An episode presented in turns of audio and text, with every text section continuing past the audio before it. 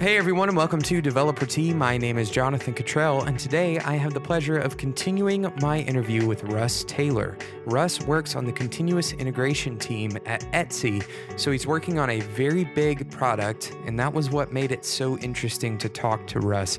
Uh, he's working with a team of quite a few developers, and uh, he is he is talking about how to make things easy, how to lower the bar of entry uh, to allow everyone to start testing. We talk about the importance of testing as well. And in this episode, we also talk about how to stay productive. I hope you enjoy this episode of Developer Tea with Russ Taylor. Russ, welcome back for part two of our interview. Uh, I'd, I'd love to jump in uh, and start the interview or start the second part, but I want to do a quick recap of what we talked about on the first part of the interview. Uh, we talked about continuous integration and uh, doing programmatic testing and how every business is different, how testing looks different for every business. Uh, what else did we talk about on that last uh, last part?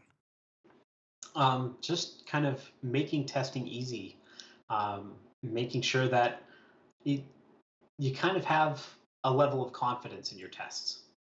Definitely. So, speaking of making testing easy, as someone who is primarily involved with uh, the testing culture, we're we're going to talk a little bit now about you know how to encourage developers to continue testing because it really comes down to being disciplined and doing those tests, right? Like actually writing the tests, because it's not always easy to to uh, continue forcing yourself to write tests, especially when you know exactly how to solve a problem with code already uh, writing a test for something that you already know is going to work, uh, sometimes that seems like overkill.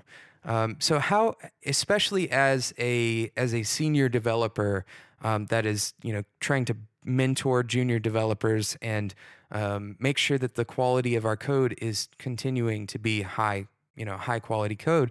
How can I encourage those uh, those younger developers, especially, to continue writing tests, and even when even when it doesn't feel like they need to.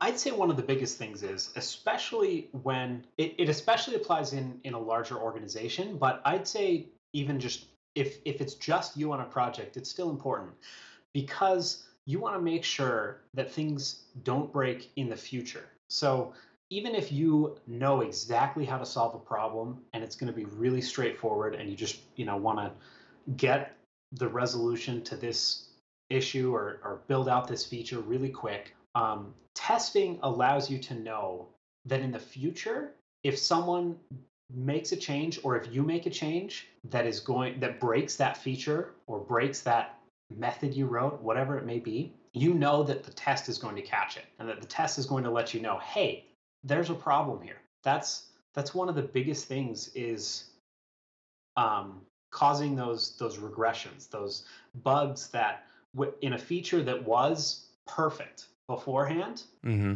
but something changed maybe in in something that it depended on.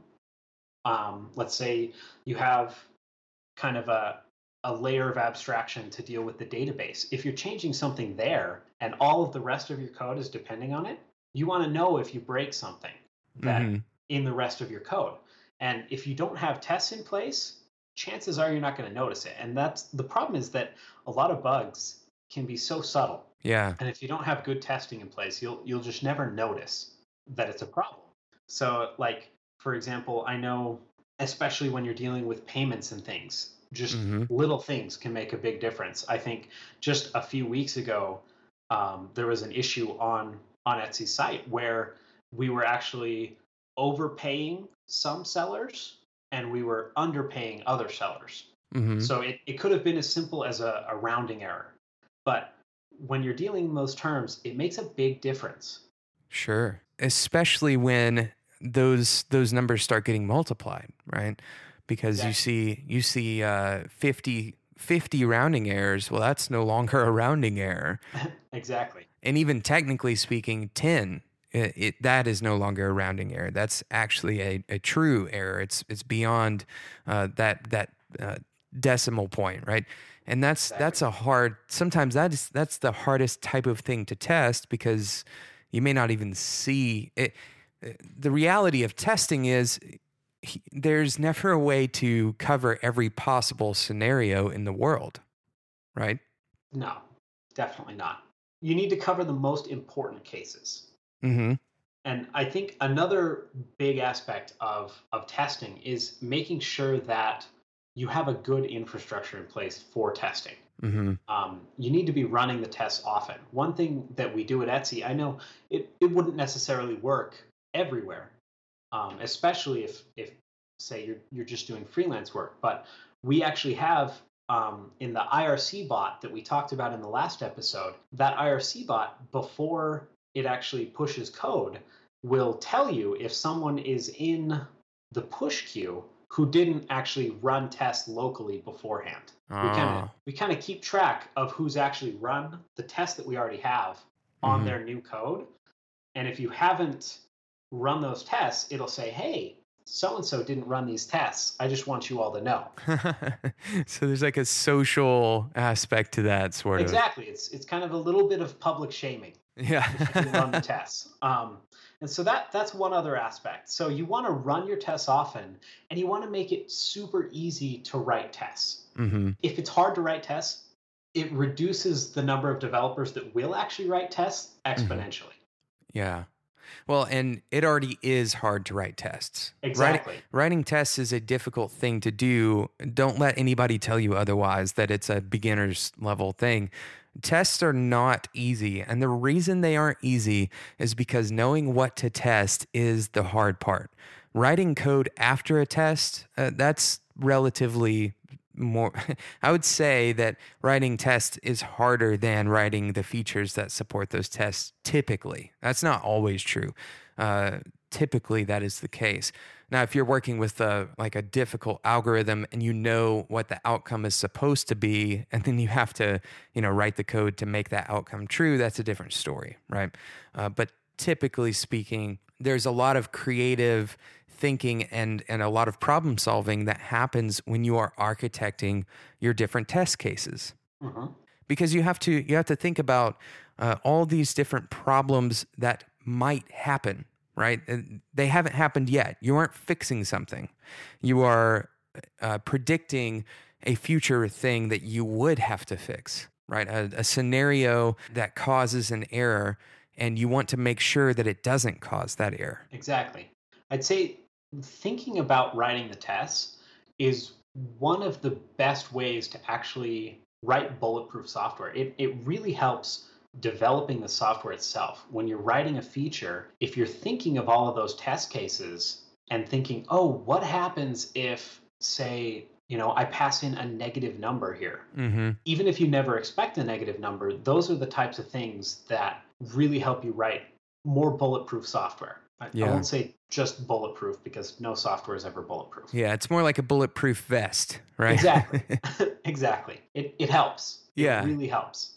And and if you didn't catch the joke there, bulletproof vests don't always work, but uh, they they increase your chances of surviving if you were to get shot. Anyway, the idea here is to and have you heard this this concept of I'm sure you have the happy path. I actually haven't. Oh, okay. Well, then I'm glad I get to introduce this to you.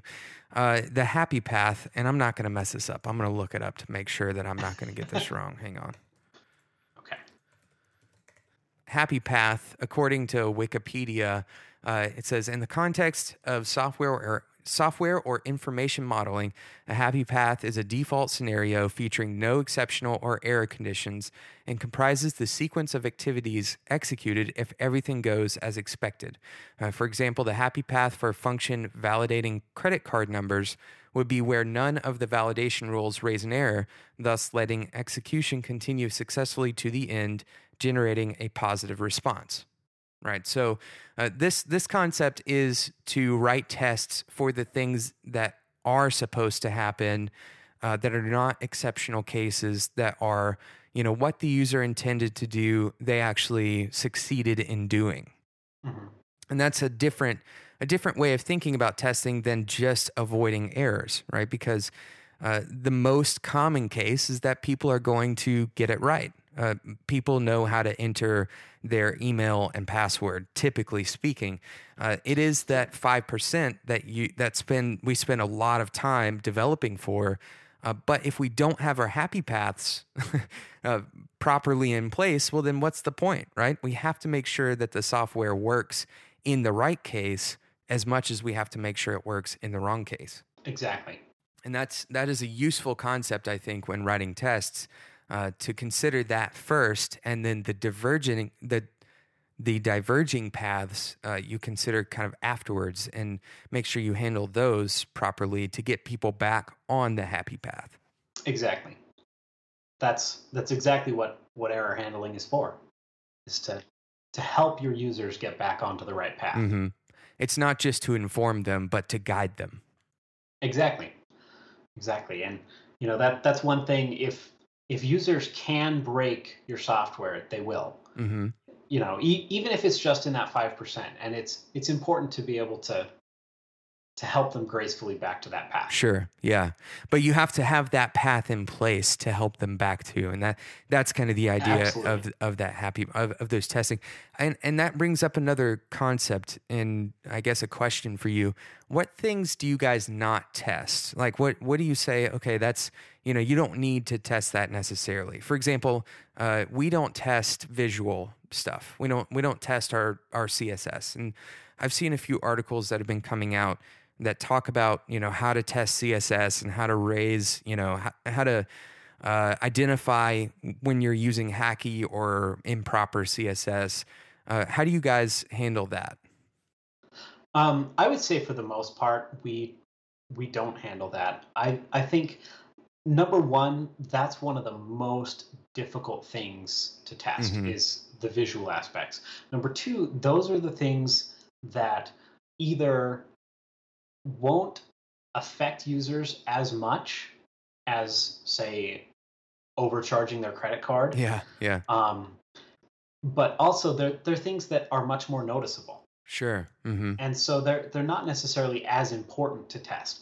And so the fact that it, they're so much more difficult to test and they're not necessarily as important to test means that you know they're not necessarily worth spending a huge amount of time on. right yeah because it takes a lot to try to test that stuff It does. It does. Um, in in my last um, last position at my last company, I, I was writing automated tests that were actually going through the user interface, and it it was so difficult to get the test stable enough that we could actually be confident in the results. yeah They were they were failing for you know random little things that the the test suite outran the JavaScript on the page yeah and tried to click on an element that wasn't there and, and the, the test failed. Yep. When Mhm. it- that's not something that a user would ever experience. hmm I, I've never seen a user click around the page in, in milliseconds. right So just the added difficulty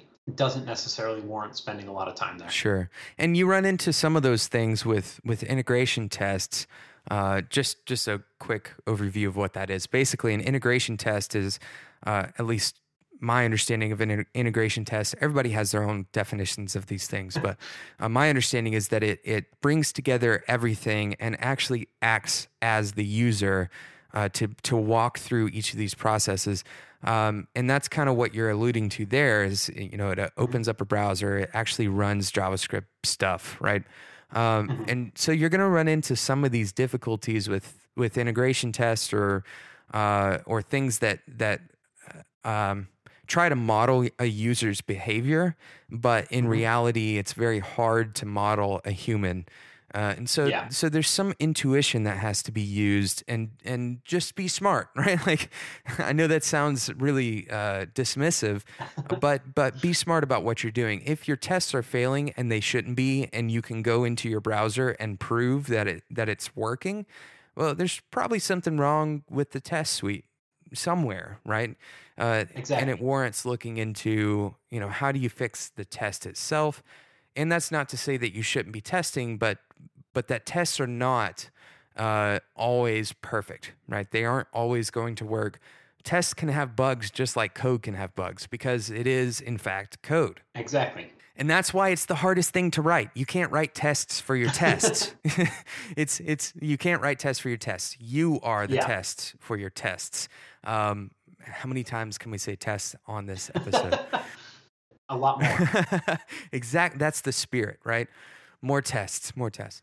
Uh, yeah. So uh, the moral of the story, um, listeners, is to cover your code with tests, uh, especially tests that are for the most critical parts of your application. Really obvious examples of this are, you know, user privacy and interaction with other users, core functionality that you know is a part of your business model, um, anything dealing with payments, anything dealing with uh, passwords and hashing, anything dealing with uh, security. All of those things are the things that you want to test. Um, not so important to to show everything uh, or to cover absolutely everything in your tests. Uh, but the more coverage, the better is is kind of the moral of the story, right? Exactly. If you have to choose, though, the first 20% that you should be covering should be the most important 20%. Yes. And that goes without saying, I suppose, but uh, I'm going to say it anyway. Cover the most important things, right? Yeah, most definitely. And coverage, by the way, I meant to say this on the last on the la- on part one of the interview, but coverage is not just a a percentage, um, and, and and some people show their test coverage, they they tout a particular percentage, you know, whether it's 100% or whatever. Some people have over 100% in, in code coverage, uh, which I don't understand how that's even. I guess it's lines of code. Is it a ratio? I don't know how it calculates these things. Yeah, I, I don't know how it's possible to be over 100% either, but it seems kind of silly. um, but the, the reality is, uh, test coverage is is an ethereal concept that you can't really nail down to a number. Uh, it's a good guess, right? So if you have a lot of lines of code of tests, then hopefully, if you're doing the testing correctly, that's a good sign, right? But it but it's not it's not absolutely uh, you know fail proof or it's not absolutely uh, bulletproof or fail safe. Mm-hmm. Exactly. It's it's something like you said, um, covering the most important cases is is what's going to be the most important. Um, I it's kind of repeating important quite a bit, but um, it, it's you know if if you're covering that um, kind of the the critical actions that users are taking most of the time, you, you know you don't necessarily need to test everything.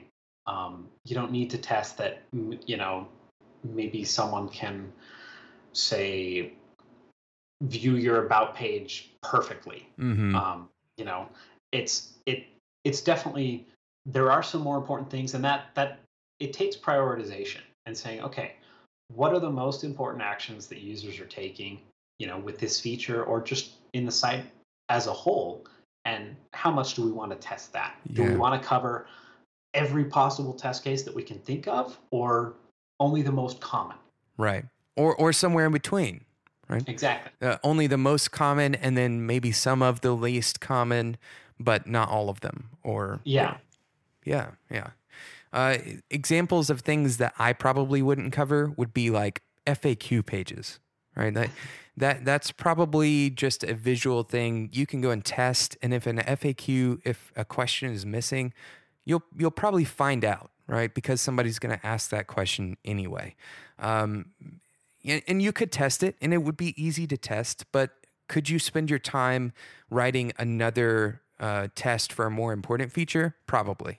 Yeah. Probably better spent time uh, writing tests. Or, or uh, you know, if, if you are trying to decide between writing a test for your FAQ page or lowering the, the barrier to entry for testing for your junior developers at your company, uh, lower the barrier to entry. I'm going to go ahead Absolutely. and make that decision for you right now. Absolutely.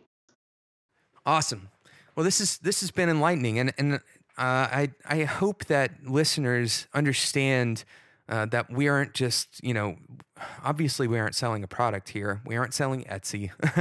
um, we're we're selling the idea that that writing tests is is a good practice because it protects you uh, from getting into scenarios where people experience your bugs, right? Uh, the hope is to avoid future issues by spending the time that you would fix them in the future anyway, right? So it, it Mhm. typically is a wash in terms of time. You're going to spend time in the future fixing bugs, or you can spend a little more time on the front end uh, writing tests to catch those bugs before before you know the user experiences them. Which one is better? Well, in in the latter case, you have to put more investment, right? There's like a twenty percent uh, investment cost to writing tests up front or something like that. I don't know exactly what that number is, but there is, it, it takes longer to write tests than to just write the feature. Mhm. However, uh, it may not in the long term be more of an investment than the total amount of time and losses that you would experience if you didn't write tests. Definitely, definitely. I mean, the the goal of tests is is really just if you're running your tests, you want to be pretty sure that those tests would catch any catastrophic failures. Mm-hmm. Um, Yeah. You, you want to be reasonably confident that your tests cover the majority of cases that users will see.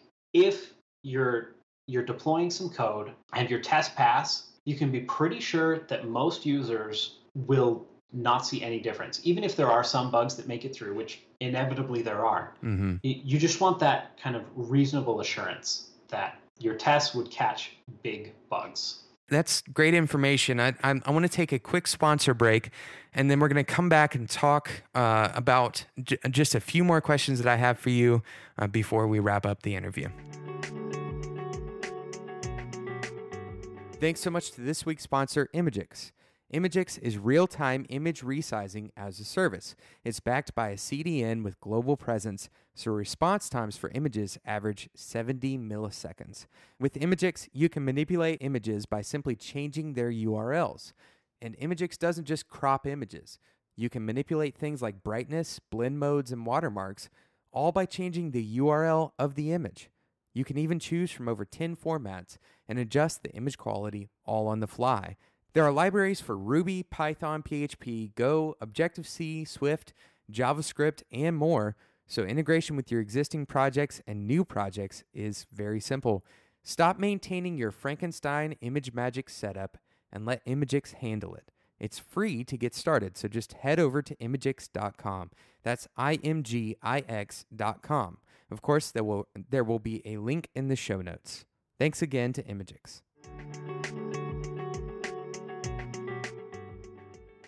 So, Russ, I don't think anybody is going to walk away from this podcast with any question about uh, how we feel about testing.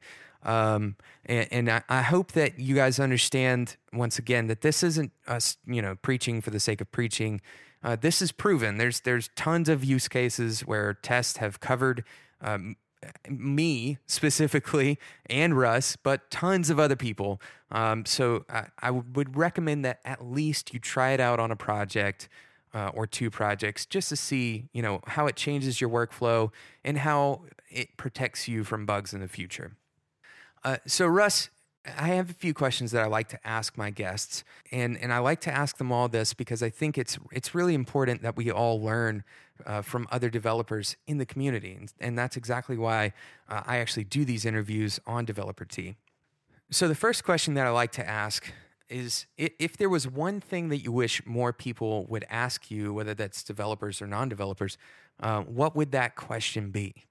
I had if there was one que- there one question that I would like more people to ask me. Yeah. So the uh, the reason I I came up with this question because I ask people I you know I come to interviews and I have all this long list of questions that I'm interested in asking people, and the the reality is you know I come to an interview knowing what I would like to be asked, like knowing what I can hit a home run on, you know, um, and not just hit a home run on, but things that I'm interested in talking about that I wish other people, you know, would be interested enough in that thing to ask me about it. And that's kind of the spirit of that question. Right. Okay. Okay, that that makes perfect sense. I, I like the the thought process behind this. Sure. I would say one thing that I think developers could almost always pick up on, well, not even just developers, people in general could always pick up on from other people is kind of how to stay organized and stay productive about things. Mhm. uh, like in in just your day-to-day work how do you how do you stay productive? I think that's something number one that i like to ask other people. And the other thing is it's it's kind of something that i like being asked as well because it's a way for me to kind of reflect on the way that i handle things Sure. and, and on how i'm doing in let's say i've i've got this process set up for you know my to-do list Mhm. it's it's one way for me to reflect on how well I'm actually doing Mhm.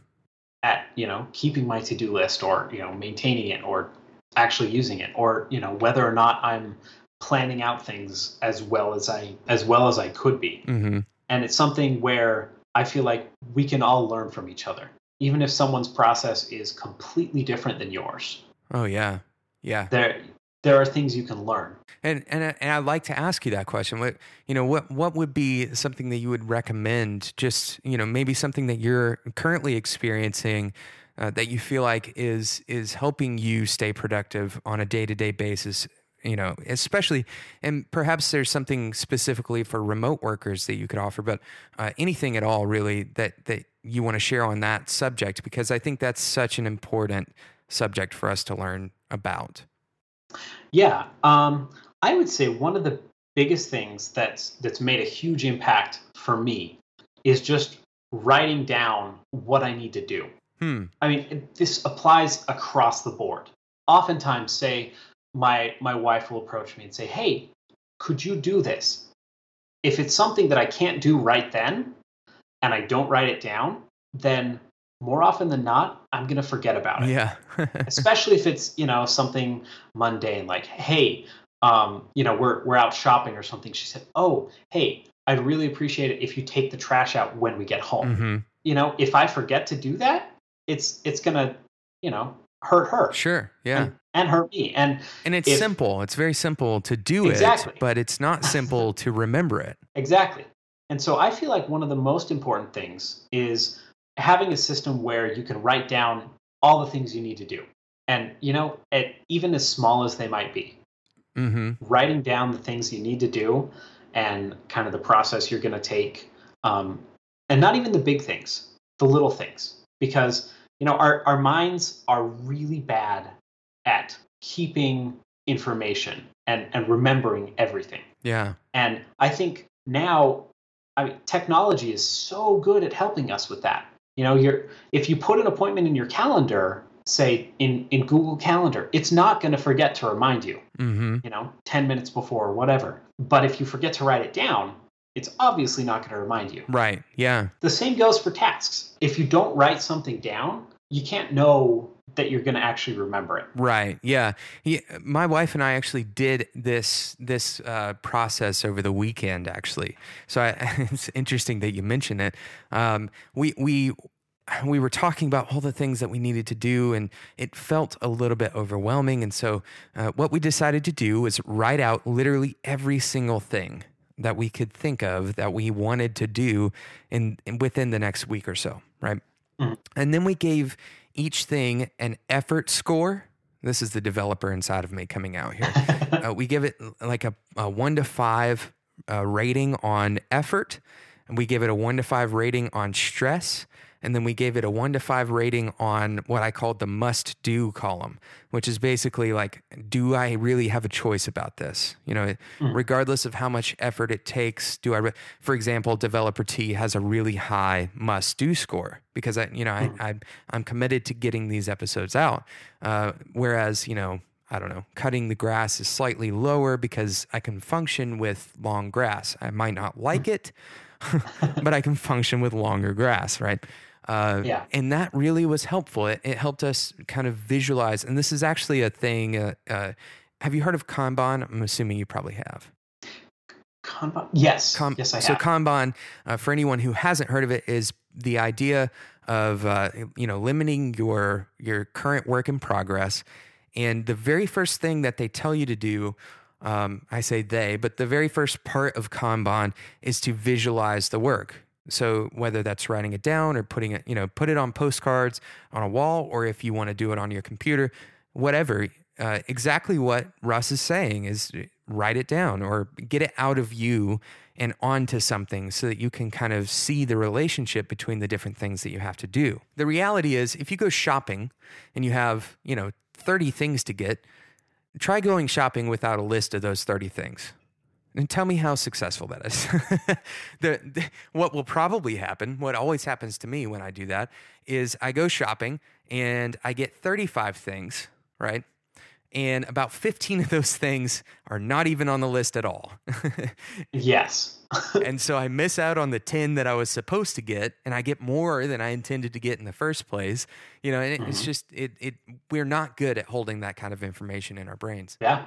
It's it's true, and I mean, it. There's something to be said. I know it. It sounds like a lot to say write down everything you need to do, but when you do it, like there's, it's kind of this this zen mm-hmm. that you know there isn't something that you're forgetting. Yeah, yeah. But if you don't, so much of the time you'll just spend worrying. Did I forget to do something important? Am, am I missing something? And if if you know that you can trust kind of the system you have and the list that you've written for yourself, it's it's amazing mm-hmm. how that changes things. And you don't have to get fancy. Like a lot of people practice GTD and that's fine, you know, the getting things mm-hmm. done method. And and that is there's a there's a significant portion of this though that is just psychological, right?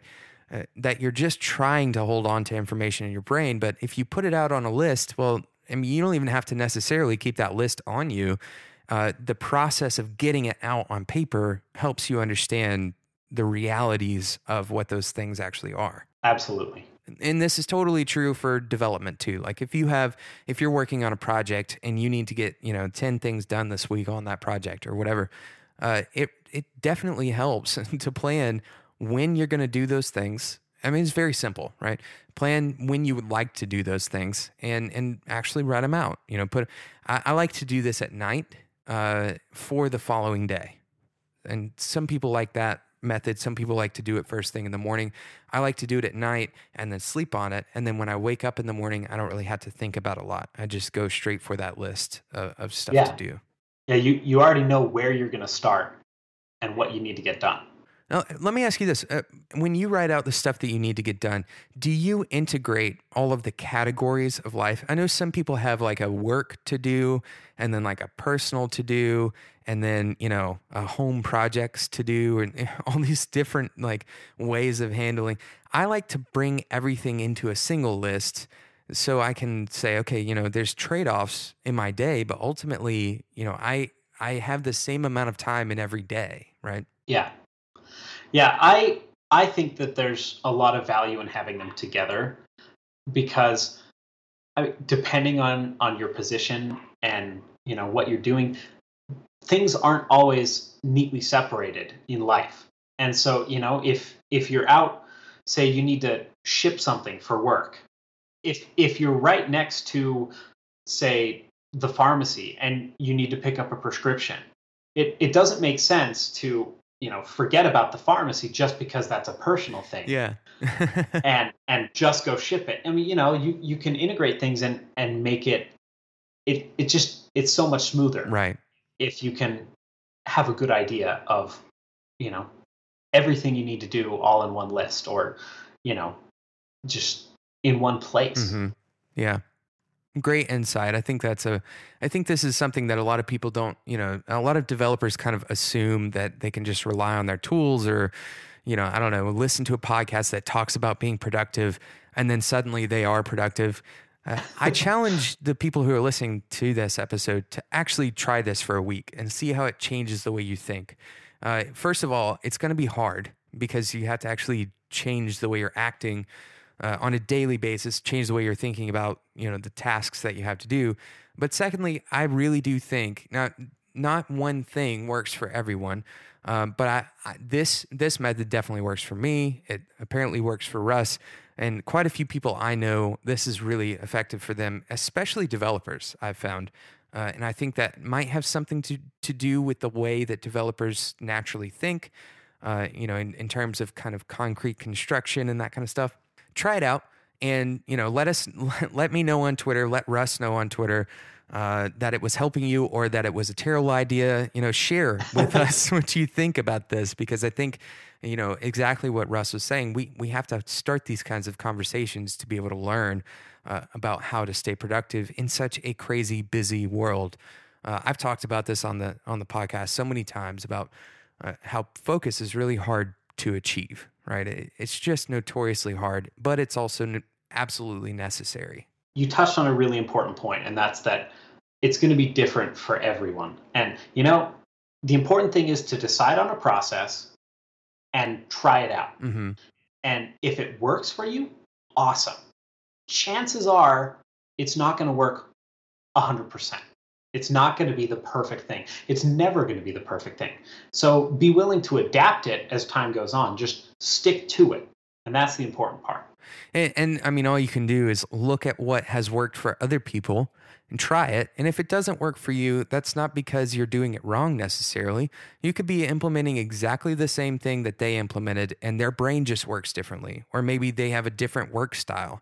Uh, there's so many different uh, variables that go into into what we call productivity we try to we want to simplify productivity down to this like you know what is the uh, equation for productivity? I don't and i just don't think that's that's a reality. I think i think the reality is more like well we're we're constantly hacking ourselves to try to stay productive and we mm-hmm. it's it's mostly about behavior right? We we have to learn what our behaviors are um, and we have to um, continue the good ones and stop the bad ones. It seems simplistic um, but but it's in reality, you know, what is simple, and I said this on actually another episode.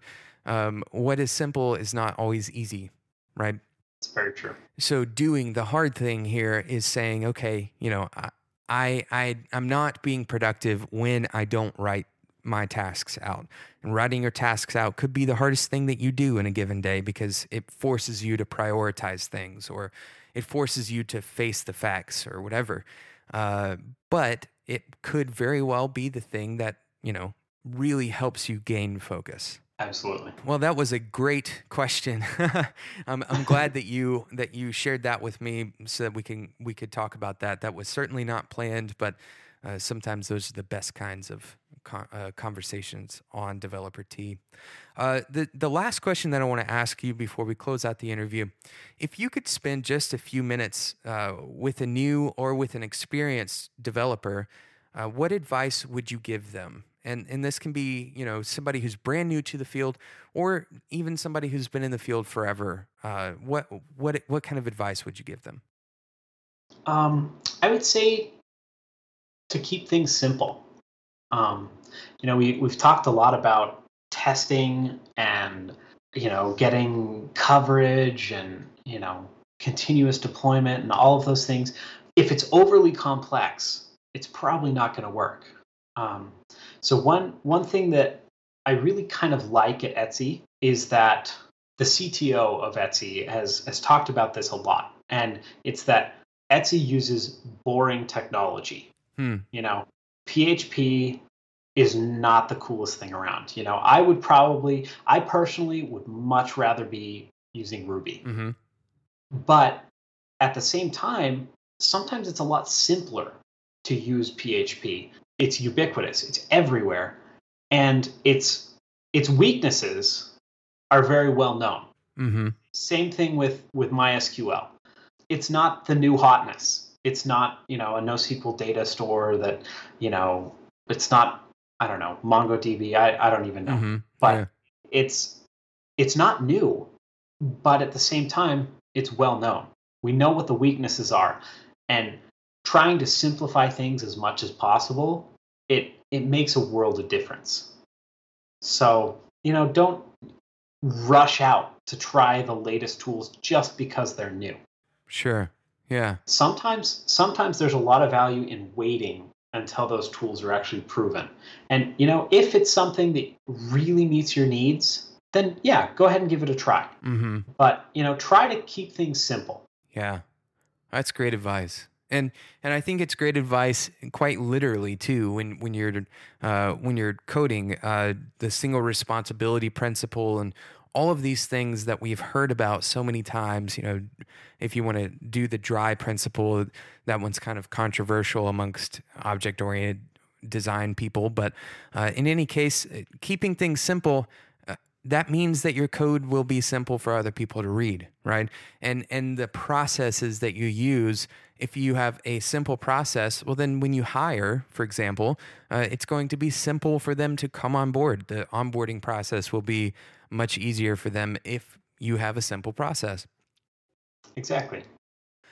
Well, that's that's a great answer. A lot of insight, Russ. You have provided us with uh, just an, an incredible amount of knowledge and uh, just so many things to think about going forward and a lot of inspiration. I hope that uh, the listeners have enjoyed this as much as I have. I hope so too. Thank you so much for being on the show, Russ. Thank you. Thanks so much for listening to this episode of Developer Tea, my interview with Russ Taylor. Of course, if you missed the first part, you can find that and the show notes for all of the episodes at developertea.com. If you have not yet subscribed, you can also do that on any podcasting app that you use. We're on Stitcher, and there is an RSS feed available at developertea.com. Developer Tea is also in the running for the 16th annual Net Awards. Uh, there's just over a week left in voting at the time of the airing of this episode, uh, so make sure you go check that out. Uh, the website for the Net Awards themselves is thenetawards.com. Of course, you can vote directly for Developer Tea by going to bit.ly, that's bit.ly slash vote Tea, V O T E T E A, all lowercase. That's bit.ly slash vote Tea. That link and all the other links from this episode will be in the show notes on developertea.com. Thank you so much for listening, and until next time, enjoy your tea.